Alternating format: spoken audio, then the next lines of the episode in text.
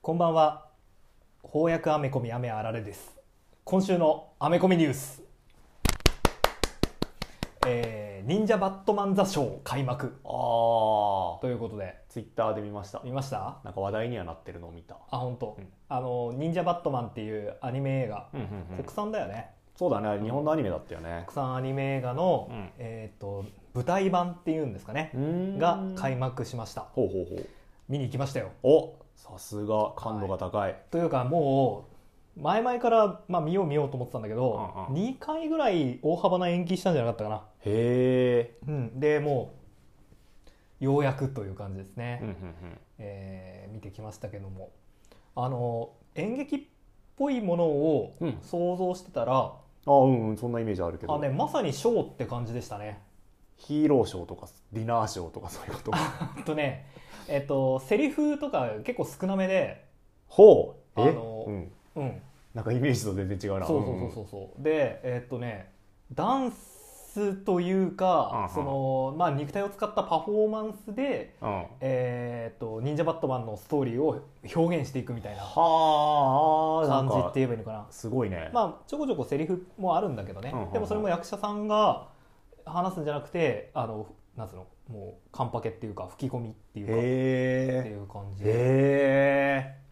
そういうお芝居だお芝居というかおショ芝居ーなとんかだショーショーだはあったすねごいね、っていう感じだったんでうんうんうんまあなかなか楽しめたんだけどうん、これからもし見に行こうかなって思ってる人がいたら一はい回やっぱりその、えー、と原作というかほうほうほうアニメの方の「忍者バットマン」をうん先に見てから行った方がああはいはいはいはいはいっていう感じであなるほど予習じゃないけうど、ん一回それを見た上でストーリーを知っていないと、うんうん大変まあ大変ってことはないけどね、うんうんあのやっぱりほら舞台ってさ、うん見立ての文化じゃないですか見立てあーあるかのように見せるそうそうそうそう他のもののように見せるみたいな、うんはいはいはいあのまあまだねえっ、としばらくきあの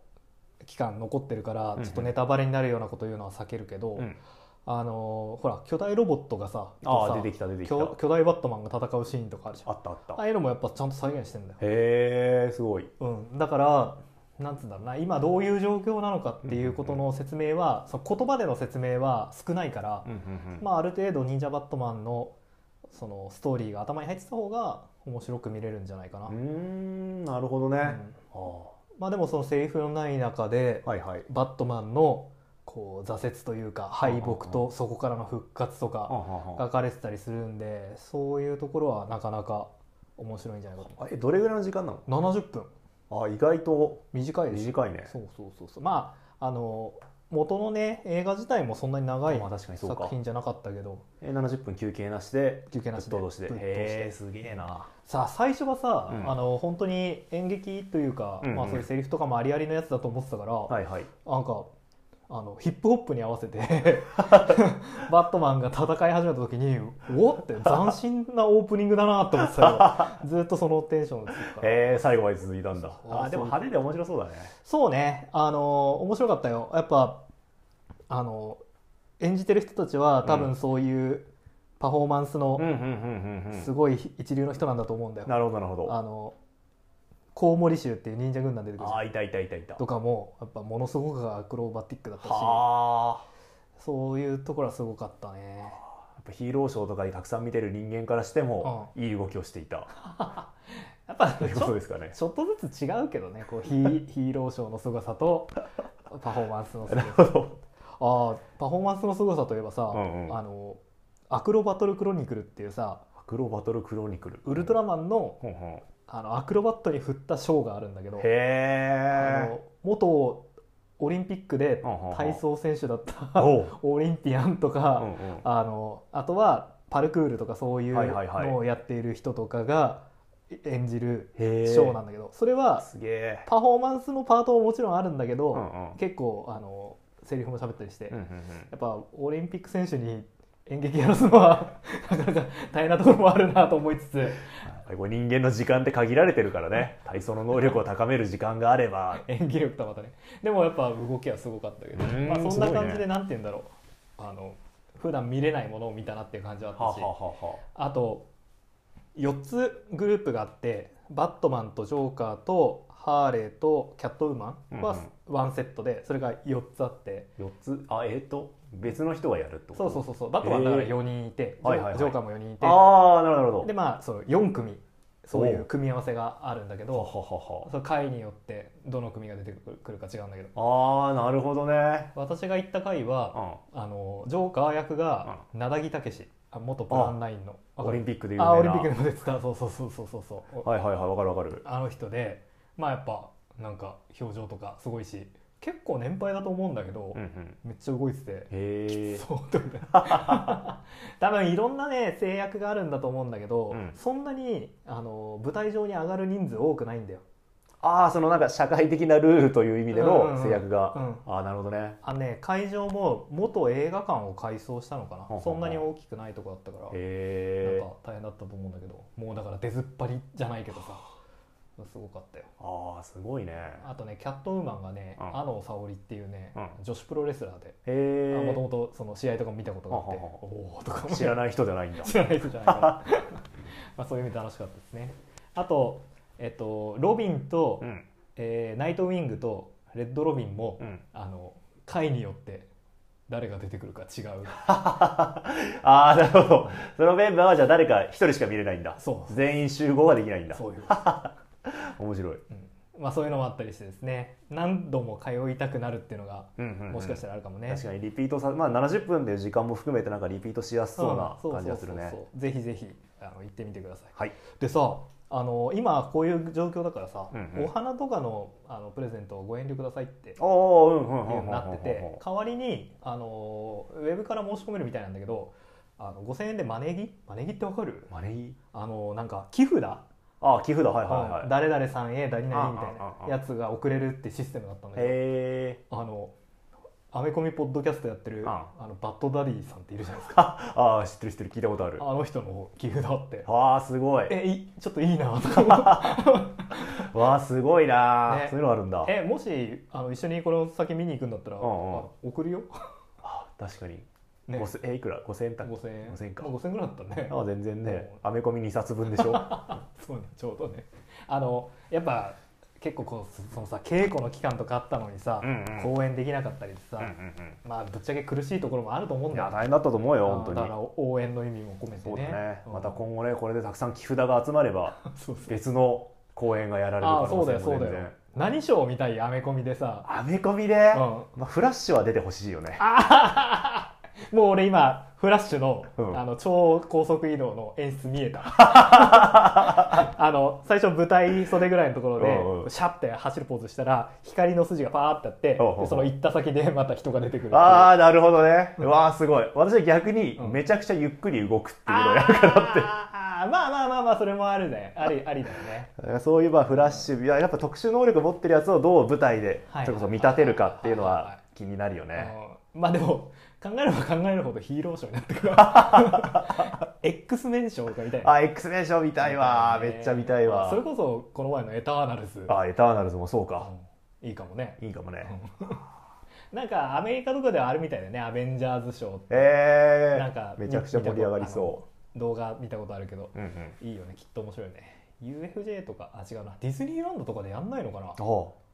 ディズニーヒーローショーみたいなねことでえ、うんあーアベ確かにアベンジャーズショーとかあんまり MCU 要素、ねまあ、あるの、まあ、本国のデ方ではィズニーランドにいっぱいあるのかなうん分からんけどねわからんな、あのなんだっけユニバーサル・スタジオ・ジャパンだとさ、うんうんうん、ターミネーターショーとかさああはあははるはからさあったねああいうノリでね、うんううんうん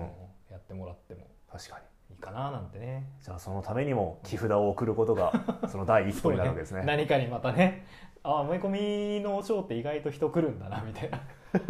そうだねやっぱお客さん入るっていうのが一番大事ですからね大事だからね、うんということで、はい えーこの番組では、はい毎週一冊のアメコ翻訳アメコミを、まあ、2人で紹介してるんですけれども、はいはいえー今週のテーマは、えーネオノミコネオノミコン、ですね、えーまああの偉大なるアメコミライター、うんうんアラン・ムーアがライティングした、うんうんえークトゥルフ神話クトゥルフ神話をテーマにしたにした作品っていう感じですか作品っていう感じねですねうんうんあのコミカライズとは違いますねあそうだったねそうそうそう、最初コミカライズかなと思ってたんだけど、なんか内容を見ると全然違うオリジナルになってて、はいやってまこすねれ面白かった、まあ、おいい意味の驚きがありましたねそうですねなあまあこれからちゃんと紹介するけど、うんうん結構衝撃的というまあなか、かなかうん、びっくりはしましたいろんな意味でびっくりするそう作品でねしたね話しにくいと言いますかあ うん確かにところがあったお話ですんで、はいまあ、えー一緒にちょっとやっていけたらなと思うんですがこれもまあ最近出た本ですよねあそうですね、えっと翻訳自体は先うん月先月末先に月末に出たのかな出たようですねということでね、えーまあ一緒にネタバレをしていきますんで興味があるある方は、まあ、ぜひ買ってからまた聞いていただけ聞れいばていとただければと思思いいまますす。というわけで、えークトゥルフものをやるのではいあのコーナーを行きたいと思います。はいやっていきましょそれ元ネタクトゥルフだよのコーナう以前クトゥルフ神話をね、はいテーマにした作品をやった時に始まったコーナーですが、ー。はい。えーっと私の同級生がうんうん何かにつけそれは元ネタがクトゥルフ神話であるということを指摘してくるって いうそんなやつがいたので、はいえー街にあるさまざまなものから、うんまあ、元ネタがクトゥルフのものを紹介してもらうとはいそういうコーナーそうでいすうコーがナーです、よくよく考えると、うん、我々二人ともそんなに詳しくないので、そうクトゥルフにそんなしおそんな知らん知らない確かにあるね、だから送られてきたやつがその本当にあるあるになってるかどうかの判定もできないしあとこう大体こういう感じのものを送ってくださいっていうそのサンプルも全然出せなかったりでそうねまさか集まるかなというのは不安ではあったんです企が画倒れなんじゃねえかと思いましたが、はい、何通か来てますんで、まあ、なんとかなるもんですね、えー紹介してみましょ皆さんのおかげでこの番組成り立っております、うはいじゃあ先私ですか、あどうぞお願いしますえーラジオネームなしあらはい、えーいきます、えー居酒屋でハイボールを頼んだら、ダイスロールをさせられたんですがほうほうこれって元ネタクトゥルフの TRPG ですかあーなるほどね確かに TRPG もサイコロ振って、そのアクションの成功失敗どれぐらいのくいったかとか判断するもんね、そうですねあまあ多分串カツ田中とかあ、うんうんうんうん屋台寿司とか屋台寿司とかね なんでしょうねあるあるハイボール無料になるやつねそうそうそうそうああこれはやっぱそういうことですかねまあクトゥルフでしょクトゥルフですかね、うんはいというわけで寿司屋でやってるし ねやっぱ魚海介と産物海産物とクトゥルフは切っても切れない関係ありますっしてことはじゃあ少なくとも屋台寿司のえー、あまあチンチロリンハイボールあチンチロリンハイボールって言っちゃった チンチロリンじゃんチンチロリンジャ ークあれは 元ネタクトゥルフとトゥルフということで我々生きてるこの世界がね TRPG じゃないという保証もないわけですからそうだよね何かしらのねダイス的な大素敵なものを振っている、まあ、それのを象徴するうん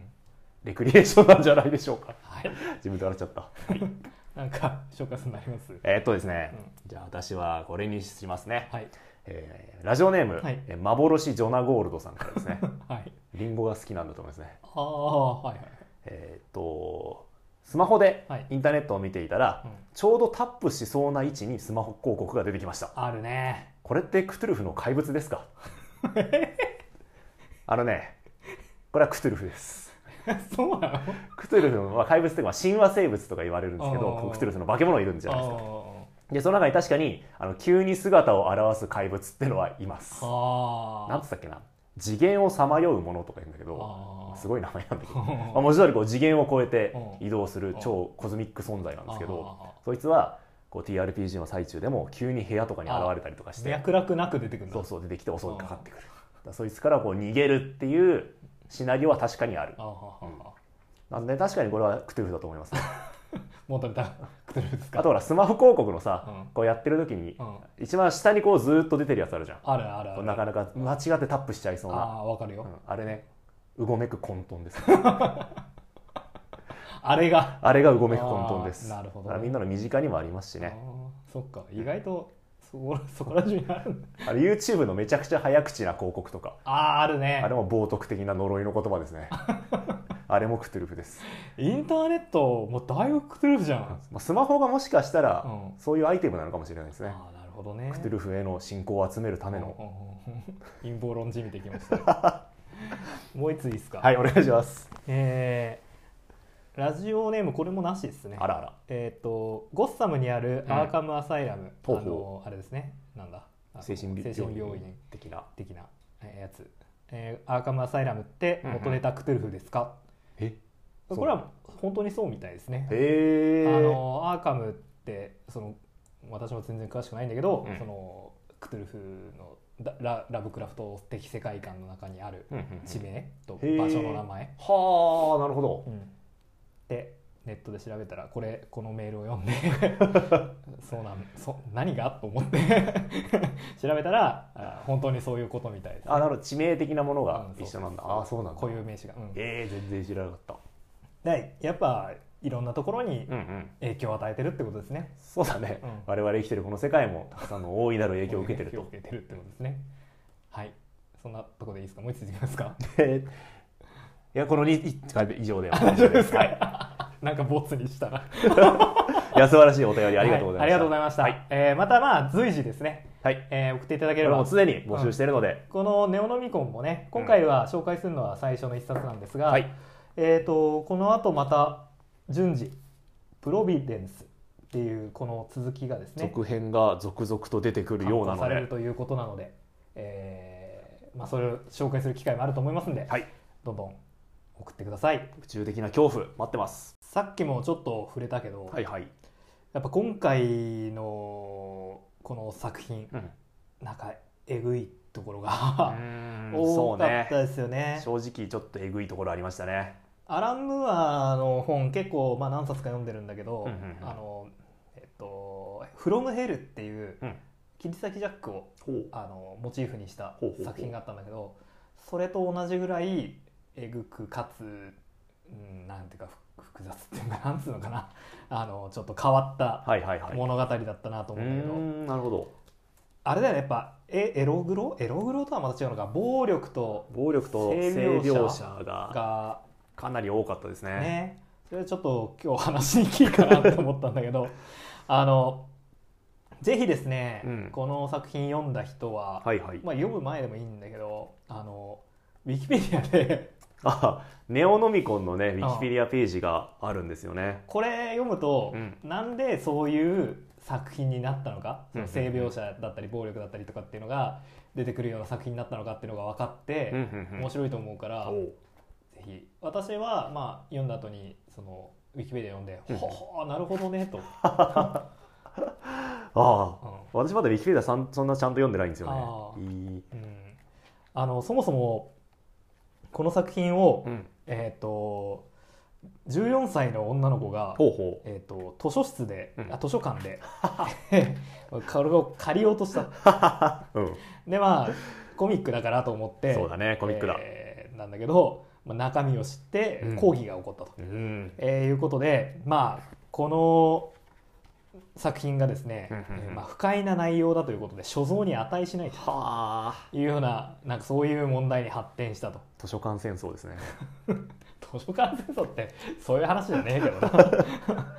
あああのですねアメリカ図書館協会うん知的自由部っおうていうものがあるらしいですねすすごごいないい知的自由部っていいな知的自由部ですよ俺も知的自由部に入りたいな名刺に知的自由部って書いてあったらめっちゃかっかこいい、っね、こいいよねまあなるほどねいろんな本があるけどそういうのを守る部署なんですかね、多分ねま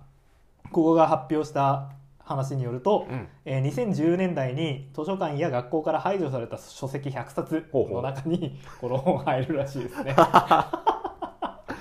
ああじゃあまあちょっとあれやっぱある種話題になった本なんですねね皆さんでもどうですか図書館や学校から排除された書籍、うん今買えますよお自分の本棚にあったら嬉しいよくないですかちょっといいよね箔確かにがつくじ金賞とされゃたん本金で賞すそう金賞ですかよっこいいうん言ってみればねというわけで、はいまあそういう人にもそういう人にも金賞コレクターもねきっといるでしょうか金賞コレらクターはね、えー刺さるんじゃないかなと思うんですけど、えっとまあアラン・ムーアがなんでこのような、はいはいえー自分でもですね、うんえーこれまで書いた中で一番不愉快でおう最も度数黒く最も遠征的な作品の一つと語ってるらしいんあです自けど分でもそう言ってるんだはいはまああ今私が話してる話全部ウィキペディアに書いて 書いてあるんで気をつけてくださいあラジオを聞けばいいけどの内容までわかるとそうねうんうんえーそれは何でかって言ったらまずアラン・ムーアがこれ書いた時の精神状況が、まあ荒れてたと、うんどうして荒れてたかっつうと分かりますか皆さん、ねこの時期アラン・ムーアといえば、うんうんえーウォッチメンが、まあ、映画化するってことになって、 ああなるほどえーアラン・ムーアは本当に自分の作品映像化されたりするのうんやたら上がりますよね。あーなんか聞いたことあるなそのあエピソのなんだっけエクストラ・オーディナリー・ジェントルメンうんもうんう「んリーグ・オブ・ジェレレジェンド」っていう映画になったんですけど、はいはいはいあの時ももう俺の名前どこにも出すなってードへえ言ってましたよね。そうなんだまあ、そんなことで揉めて、うんうんえーもうそのメインストリームコミック界のメインストリームからは絶縁したと、勝手に映像化しやがってとそういはうあ、えーアメアランマによると、えー巨大エンターテインメント産業コングロマリットへの怒りがあったらしいです。いやまあうんわかるわかるあのその自分の思っていたものとは違う形で商品展開がどんどんどんどん広がっていってしまうことへの不満不満あーまあねが逆にうんこういう商業になんつうのベースに乗らないはあなるほつどまり禁酒になっちゃうようなはいはい表はい現へとアラムーアを駆り立てたわけですよ。あーあえてのあえての反商業主義的なそうそうそう方向性なのそうそかうそうそうなるほどねやっぱさこうなんつうのレーティングとかあるじゃないですか、あるあるね、そういううるせえとぜお前らなそういうエンターテインメント帝国には組みしないぞというアラン・ムーアのパンキッシュなパンクだ反ね体制の怒りがですね、なるほどえーがこの妥協なきホラー要素の追求として本作に現れたああなるほどということねですね。確かうにん性描写と暴力に関しては妥協というかなんていうか容赦はないですよ容ね赦ないですねう。んうん、でまあこれ結構そういうわけで、えっと小さい出版社からうんうんうん出されたっていうことなんですけど、ほうほうまああの題材には制約を課さなかったと。あ何書いてもいいってでアランムーアは、えー勃起や挿入を書いてもいいかと。あはははでそその現地を取った上でこの制作を 始めたそうですけすどごいなあで内容に関してもまあ結局そのクトゥルーフ神話、うんうんうんえーラブクラフトのはい作品を、まあ、下敷きにというか、うんうんうんえーテーマとして取り合った作品なんですけどこのラブクラフトのなんて言うんだろう作風にもん何影響されてこういうことになったんでね、ああそうだねまあなんか作品の中でも多少言及されてる部分でもありますがえっと、ラブクラフトは、えーっと性描写を作品の中にほとんど書いてないんですよ書いてないねねなんか冒涜的なことをしているとかいあうーなんか濁した表現になってるんそうですそうそよねうそうだから性描写を直接書かなかったんだけど、えーそうと読めるうんうんうん描写は描写は、まあ出てくるんですよねだからそれをもう白日のもとにさらしてやろうといやーすごいよねさすがアラン・ムーアという感じですかね いやー尖ってるよね尖ってるようーん 半秩序ですね半秩序ですねそれからラブクラフトっていつの人だっけえっ と、まあ、20世紀前半のうんうん方ですよね。 1920年代30年代ぐらいですかな確か。あの結構な差別主義者だったとああ、まあその、はいはいはい時代性も多少あるのかなと思うんだけど、そうだね。うんまあ、今の価値観で見ると差別的な要素がうんうんあったっていうのは、まあ、多分間違いないでしょうね。ね反ユダヤ、あユダヤ。うんえー中産階級とか、うんうんえー異性愛者とかうんうんうんうんうんそういう、うん、異性愛者じゃねえや同性愛同者性愛者とかねと。かねそういうのをまあなんつうんだ嫌ってるようなところがあってっていうことですかねうんうんうんだうんからそういう差別意識みたいなのも表に出そうとした結果暴力的になってくうる、んうん、うーんなるほど。ね、そういうわけで性描写や暴力描写が 結構どぎつく出ちゃってるっていうのがポイントかなすべてはウォッチメンの映画化から始まったわけですね。怒りからね怒りから来。てるんですねやっぱ怒りのエネルギーってすごいんだね。うんそうだねものづくりしてる人のこの怒りみたいなものは。やっぱでも気持ちはちょっとわかるなと思ってほんほんほやっぱなんか高校中学生高校生ぐらいのその思春期ってさ、んうんうんうんこうえまあ周りの大人というかさ世の中に対するさなんかこうちょっと不満みたいなああなるほどねはあるじゃんある不平不満みたいなのがあああい産う地も上がりますよね、時の方がさうんうん、やっぱ創作できるよね。そうね確かにうん、あのやっぱ深夜ラジオへの投稿とうんうか、んうん中高生ぐらいの時は尖って てちょちょうどいいのが出たなっていう気がするもんな。だんだん年を重ねるうと、んこう社会の荒波に揉まれそうて角が取れ角が取れて丸くなっていき、うんみんなそれぞれあるよなとかさ。確かに 怒りね怒りっていう感じじゃなかなかなかなくなってきてね確かに誰しも持ってるけど誰しも失っていくもんですよね、うん、あの優れた表現者が結構若いうちに亡くなっちゃうっていうのは、うんうんうんそういうことかもしれないねやっぱああ感情エモーションというか感情が非常に強いから強いからもうそのいわゆる丸くなった大人になるまでうんうんうん自分を保てないんだよ、あなるほうど、なるほどなるほどだから創生しちゃうんじゃない、なるほどね、うん結果的に結果的に早く亡くなられる方が多いとうん かもしれない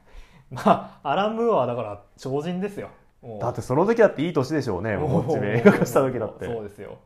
もういつまでたっても衰えることのない怒りそして創作意すごい欲なってことでね半端じゃないですねうん今回このい一巻というか、うんうんネオノミコンは中庭っていうまあ短編と、はいえーネオノミコンが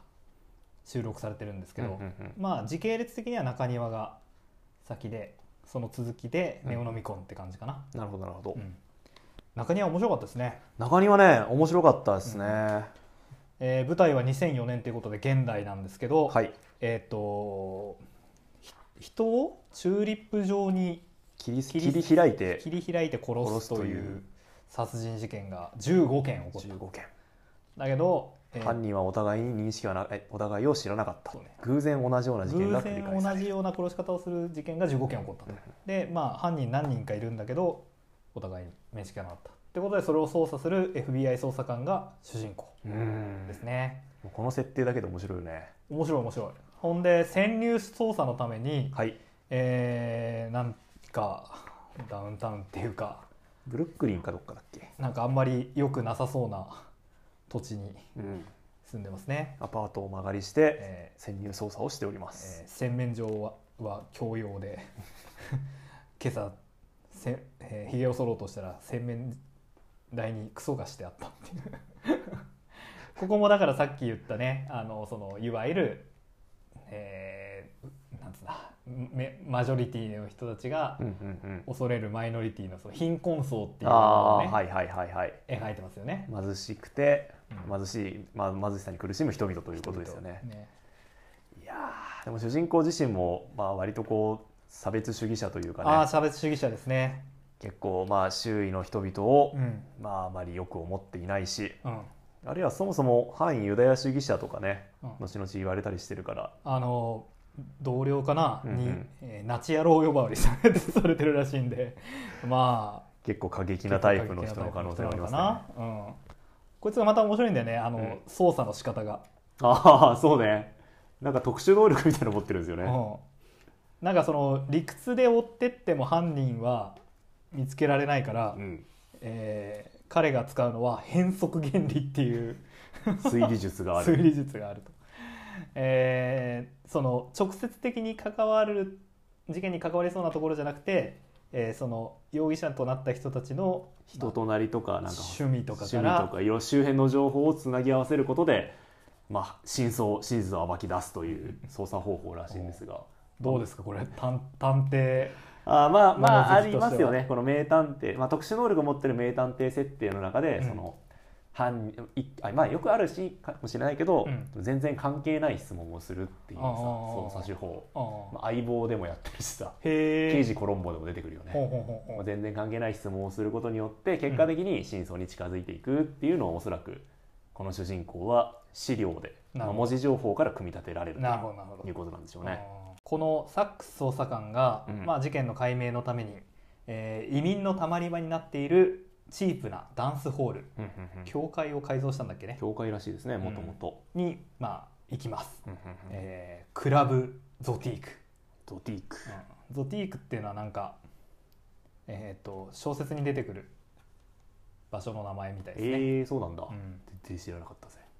まあそういう怪しげなところに行くんですけど、はいはい。うんここで、えーまあ、みんな薬をやってるとうんうんうんアクロというアクロなんかかなり特殊な薬らしいということが捜査の結果わかるんですよね。 はい、でえっ、とまあバンドが演奏してると急に意味のわかんないことを、うんまあ、最初から言ってること意味わかんないんだけどねそうね。なんか廃墟の倉庫の割れた窓から古いバイオリンの調べわかるかわからんわかるようなわからんような。なこと言ってんだけどもうその意味をまあなさないなさなく言葉をなねっていく言ってくるとイオリンの砂利よく外をすんぐはイグナイス二軍漆黒なきにはなどなどよく読めるな あテケリリって出てきますねでケリリって出てくるからまあクトゥルフ的なあれなのかなっていうのはなんとあなあくそうねねルルイエとか言ってるしねああわああああ出てかくるるんんでですすががまあちょっとよく意味のわからない歌を歌い始めるもそうするとう観客たちは熱大狂し熱て狂していくんですね。大暴れをするうとんでそんな時に、うんえーそのアクロと呼ばれるうん薬を売っていた売人うんと出会うわけですねそうですね。えーこれもいいキャラしてるんですよねあのカルコさ、カルコサえー、売人というか、まあ、ああいつに言えば悪路をアクロをくれるくとれるぞっていうやつなんだけうどんう、んいい顔の下半分を布で隠していて、まあ、ちょっと滑舌が悪いと、うんうんうん何をしゃがしてるってっていうふうにちょっとまあ実際書かれてる文字も、えー滑舌の悪い文字で書かれてるんで、まあ、読みにくいっちゃ読みにくいんですが読みにくい読みにくいまあ、キャラの個性は出てるんですよね。あー出てますでね「。悪路をくれ」とうん言うと「ここでは渡せんよ」とあ「後で会おー青とで青。う俺の家に来てくれ」とうんいうことで家に招かれるわけなんですがはい。この家もねうん。またすごい家なんですよ。えっ、と「中庭」っていうタイトルはここに由来してるのかなと思うんだけど、うんうんうんまあ庭のあるところにある古びたアパートルイタアパートですね。実際こういうところがあるんですかねアメリカではあるあるなのかわな、からんでもそのゲートというか門がですうんうね、んオウム街なんていうんですああか本当だ海産物だ海産物の模様になってますよね。全然気づかなかっうた、ん、あとなんかよくわからない壁画が書いてある うん、うんうんこれはまあまたこういうホラーな雰囲気ですよね。確かにドキドキするうな、ん、でまあ螺旋階段を登っていくと、えー、軽こさが待ってる、軽く定まっているうでまあ悪路をねうんくれるんですよね、んで何だったのかって言いますと、うんまあ言葉だったっていうオチなんですよねあえーのーはいあごめんごめんどうぞどうぞ、 えっと捜査官はまあ薬にくわ詳しいんで、うんえーまず最初にカルコサから出された粉が、うんうん、えっとまあ DMT7 っていうまああんまり強くないあまり強くない、まあ、よくあるおお薬、お薬だってことが分かって、うんうんいやこれは悪路じゃないって言ったらいやそうじゃないんだと悪路をやるからまずこれをまずはこれを決めてく決れめてくれってえー いや FBI 捜査官ってそうなのなんかあの、薬も定期的にやるのかな、うんそういうことならしょうがない仕事でもっとひどいものを入れたことだったらこれくらいなら大丈夫って言って 吸うんだよねこう忍者とかさちょっと弱い毒を普段から摂取してるっていうじゃん毒に耐性つけるために、まあ、それと似たものがあるんじゃないですかあそうかそうかで、えーそれをやると、まあ、悪路をくれるんですね黒くれでる悪路は何かっていうと言葉言葉耳元で、まあ、さっきの、まあ、ミュージシャンが歌っていた歌詞のような意味のわからない言葉をうんささやきかける、 うんそうすると言葉が自分の中で炸裂してなんて言うんだろうなんて言うんでしょう超宇宙的な、感覚をコズミックな感覚を獲得していく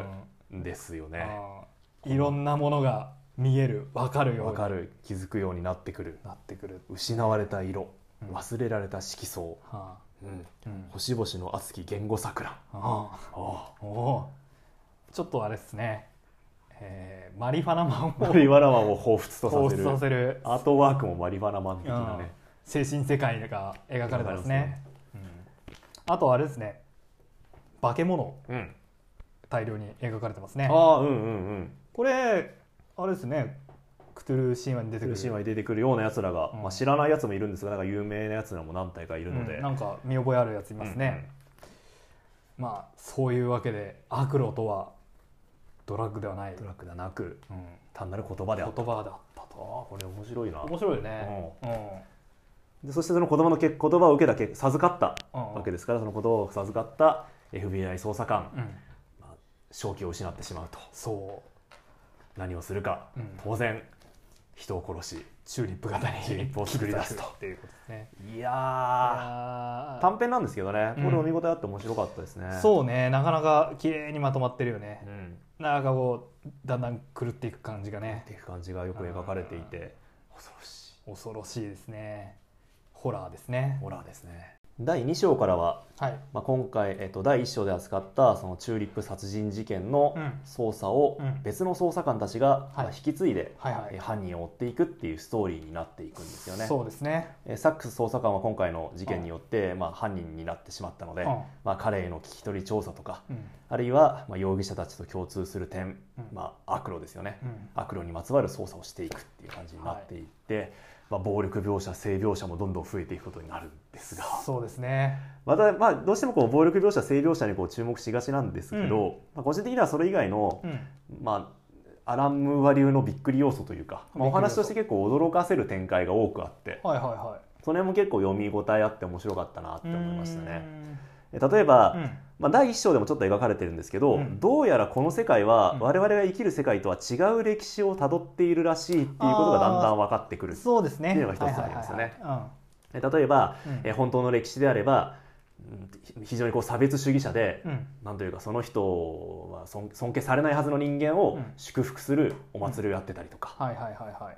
あるいは、えっと、なんか街を囲むうん巨大なドームが実あーはそう築かれているみたいなそハーレムドームとか言われてるうんドですーがム、都市全体を囲む巨大なドームが作られている、うんまあ、この辺もなんか SF チックになってくるんですよねだんだんそうね結構 SF チックだねなんかすごくそのラブクラフトうの、んなんというか電気小説的な、うん怪奇小説的な雰囲気もありつつも、うんちょっと SF 的ななるほど、なんかい今生きる我々とは違う世界のお話うんみたいなのも描いていてそれはやっぱ面白さそして驚きでしたねなるほど、最初こうドームの絵が出てきた時うんあアメリカってこういうでっけえ建物あるん だなっ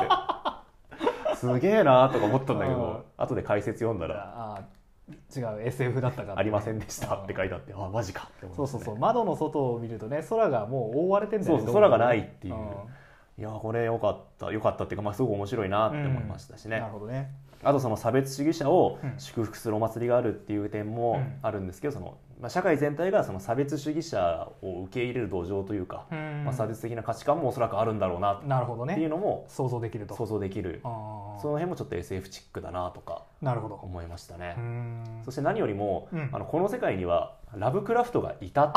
ていうのがそれは驚いた読んでて全然もうせっきりそのなんだラブクラフトのの、うん漫画版だと思ってたんで、うんうんうんそれがあ実はこの世界にはラブクラフトがいたし、うんそのラブクラフトを元に、まあ、フォロワーというか元に作品を作った小説家たちも、まあ、全員いるいるっていうねその部分は我々の世界と同じであるっていうのが途中で明らかになってえマジでうんっていう 驚き、そうね2部の主人公というか、うんうんまあ、であるメリルっていう女性はいはいは捜い査官は,、あのラブクラフトを、まあ、大学時代結構読んでたなっんてでい研う究してたみたいな話が出てきて出てきて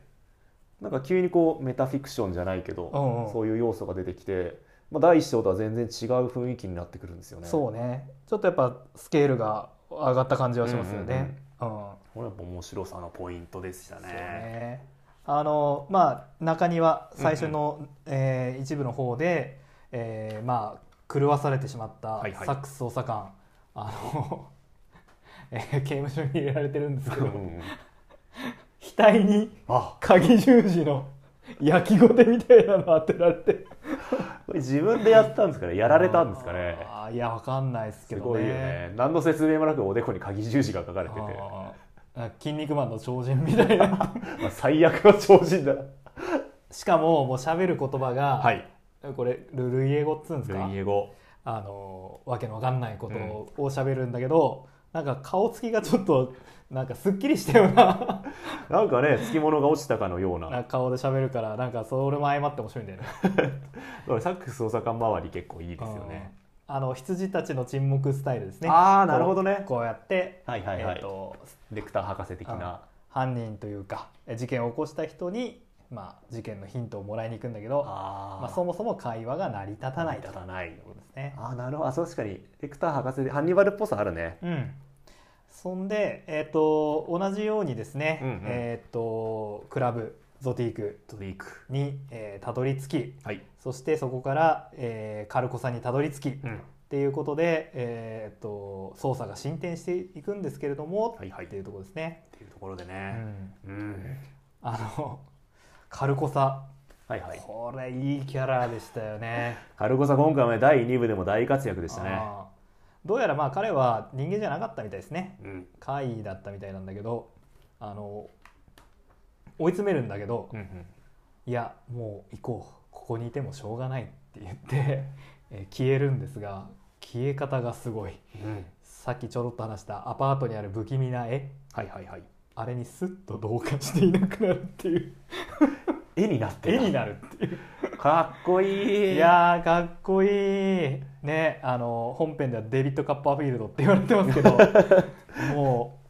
う目の前でこれ見せられたらねねえ正気度失いますよね正気を失ってしまいますよねかっこいいわあーそれやっぱこういうね消え方したいよね消えてるっつうかなんつうかだよねあーでまああの操作はですね、はいはいえーその後えっ、と人手型のディルドうんうんの、えーまあ、製造元を見ると、まあ、マサチューセッツ州セーラムはいということが分かるんでえー舞台がセーラムに移りますすぐに移ると、そしたらセーラムはドームにねうんうん覆われた街覆われでた街、でそこの、まあ、カルト集団の、うんまあ、潜入捜査をしていくとうんいう展開です ね、あのそのほ 人手型のディルド 人手型のディルドの製造元を追っていくと、はいまあこなんつうんだコミックショップコみミたッいクなショップっぽいですよね違うか本屋さんなんつう本ん屋ださろん、う、う、うんん、ちょっとオタク向けの本屋感はありますね、だけど、えークトゥルフグッズがめっちゃあるとうんうんうんあのサンタの帽子をかぶったクトゥルフ の、えーぬいぐるみとか売ってますね なんかそういうオタクショップみたいオなタとこクショップ感ありますね、うんグッズは売ってる感じですよねでいろいろ転した話をしてるとなんかこう会合ミーティングがあるぞミーティングがある怪しい怪しいまあ、カルト集団なわけですねえっ、とダダゴンだっけあのえっとそうだよね、えっと、半魚人のはい半魚人を、ま信あ、仰する信仰する、えー集団というかなんというかうんまあ、このカルト集団ですよカルト集ね団、ですね、まあ、非常にこう彼らが差別主義者であるっていうところも、うんそのアラン・ムーア流のうん、描き方なんですかね、そうですねレイシストとして描かれてますね、はい今回そのそれぞれの街がこううんドームで囲われてるっていう設定がすごい面白いなと思ってて、はい、やっぱこうドームで囲うことによって、うやん、っぱどうしてもこう内側と外側の区別がうんよりはっきり見えるじゃないですか、うんうんで今回のお話のストーリーはその壁の内側にいる存在が外側にいる、まあ、怪物はいあるいはクトゥルフ的な存在、はいカルト集団うんそういう人たちと出会うことによってうん逆に今度はこう内側の秩序って言ったらいいんですか人間の世界の、うんまあ、秩序がはちゃめちゃになっていくっていうストーリーじゃないですなか。るほどなるほど例えばなんだろうな、えっとまあ、差別主義者の集団、まあ、カルトですよねえーカルトは、えっと、なんだ壁の外側にいるうん半魚人を信仰することによって、うんうんまあ、その壁の内側で、まあ、カルト集団としてあまり良くない人間のうんルールを破るようなことをしていたわけじゃないですうか。んうんだし、えっとつまりこの外側の秩序を知った人間が内側にある、まあ、壁を破壊していく話なのかなというふうにも思いましたね。ほうあの物語の終盤でさ、うんえっと、あ、終盤じゃないや、ごめん。えっと、半魚人と出会った、うんえっと、第2章の主人公、うんお名前何でしたっけメリルメリルうんが、えっと、半魚人と出会ったことで、うんルルイエ語が喋れるようになるっていうのも、ああそうですやねっぱりその壁の外側を知ったことで、うんうんその外側の秩序をうた内側にこうもたらすような存在に変わっていく。ほで、えーこの壁の外側を知ったことで内側のううん壁を破壊していくっていうのは、その第1章のサックス捜査官の事件でも繰繰り返されてて、例えばこうサックス捜査官が、うんまあ、アグロを決めてというか、うん言葉によって、えーまあ父えー、と狂気に侵された結果、まあ、彼が殺す相手は自分のアパートのうんに住んでいて隣の部屋に住むうんつまり壁を隔てて隣に住んでいる女性を最初に殺すんですよねなるほどつまり外側の世界を知ったことで内側にある区別うん内側にある壁をうんこうどんどん破壊していくほですででですよ、ううんででで今回のはいえー、とお話に出てくる社会は最初に言った通り、やっぱこのすごく差別主義者に対して、うんうん差別主義者をこう社会全体で受け入れるような世の中になっているうんわけじゃないですうか。んで差別主義ってやっぱりそのお互いに壁を作り出してうんお互いを区別する存在じゃないですか。うんうんうんいやそういう人たちが非常に多くいる社会にうんその区別あるいは壁を破壊する存在が現れたらうんそれやっぱりもう全てを破壊し始めるじゃないですか。なるほどね。あそれなんつったらいいんだなんかうまく説明できないですね例えばそのかこの世界に怪物がいるんだっていうことに気づいた人間って、うんうん多分もうこれまで通り人間の世界見られないと思うんですよね、ああそうですね。なんかどっかでも確か多分これが終盤かなうん言ってたけど、うんなんか怪物にあった結果、うんまあ、世界はみんなが考えているようなものじゃないんだと、うんうんいうことに気づいたとうんうんうんで時間のあ流れ方もー言ってました違ねうと、うんうんえー過去から未来に進むんじゃなくて、うんまあ、過去も現在も未来も区別しないと、うんうん全部同じなんだっうんて言うじゃないですか言いますねだからまあ人間を区別しないし、うん過去現在未来も区別しないようなうん存在にまあ彼女は変わっていってるんですけど、うもんなるほど。う人間を区別せずうん時間の流れも区別しないってもううんこれは実質的にほぼ神に近い存在にはいはいはいはいなってるじゃないですか、はいはいはでどうやらどうやらラストシーンを見ると、うんまあ、彼女はいはい。その神の子供うをんうんその身に宿しているらしいそうですねと。いうオチでオチでした終ね。わってるじゃないですか、はいはいはいはい。まあ、この後の展開がどうなるのか、うんまだ1巻しか読んでないんで何とも言えないんですけど、うんまあこのまあ新しい神が生まれようとするっていうシーンで終わるっていうのはすごく面白いと思いましたね。なるほいやつまりさアラン・ムーアって、うんこうウォッチメンっていう作品でさど。うんこうヒーローっていう存在をこううん人間のレベルにこう落とし込んだわけじゃないですか、はいはいはい。神に等しい力を持つヒーローたちも実は、うんまあ、人間と同じような悩みとか、うんうん葛藤を抱えてるんだうんうん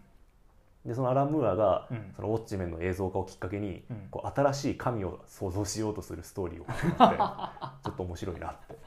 なるほどね。でそういう意味ではその怒りのパワーですか ね怒りのパワー映像で光る怒りのパワーがそういうふうに別の神を生み出そうとするっていう方向に進んでるのはなるほど。面白かった なはあはいというわけで「ネオノミコン」でしたはいまああんまり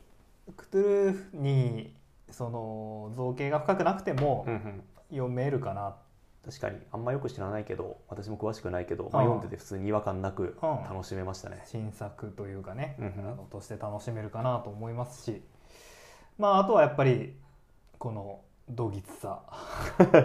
アラン・ムーア流のえぐさえぐさこういうのが読みたいって思う時もあるだろうからね、あラムーアはこういう作品も書いてるんだなっていう意味ではう、ん、ぜひぜ読んひでみて損はない読んでもいいんじゃないでしょうかね。それにまあ金賞が家にあるという ね楽しさですようね。ん確かにうんはい ということで、はい、えーいつものお願いします。はいえー番組へのご意見ご感想あれば、はい Twitter ハッシュタグ翻訳雨あられをつけてツイートしていただくかメールをお待ちしております、はいメールアドレスはアメコミアメあられアットマーク Gmail.com アメコミアメあられアットマーク Gmail.com アメコミのコミは COMI です、よしまあそうですね我々もうんうん気が狂わないよう気にが狂わないように、まあ、気が狂っている可能性も十分にあるしねそうねどっちがおかしいのかっていうのはそうそう視点の差でありわからないですからね。狂気ってほら理性以外の全てを失った人間のことだっておうよく言うじゃんいうそれ聞いたことあるな誰の言葉よく知らないです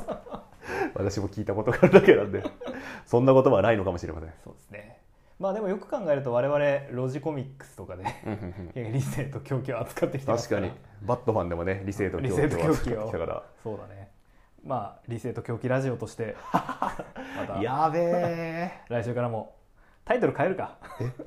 理性あ我々のパーソナリティネーム理性と狂 気にするあーめっちゃ面白 いどうも理性ですどうも狂気狂気でですすつってややべえべえではまた次週来週また来週また来週さよならバイバイ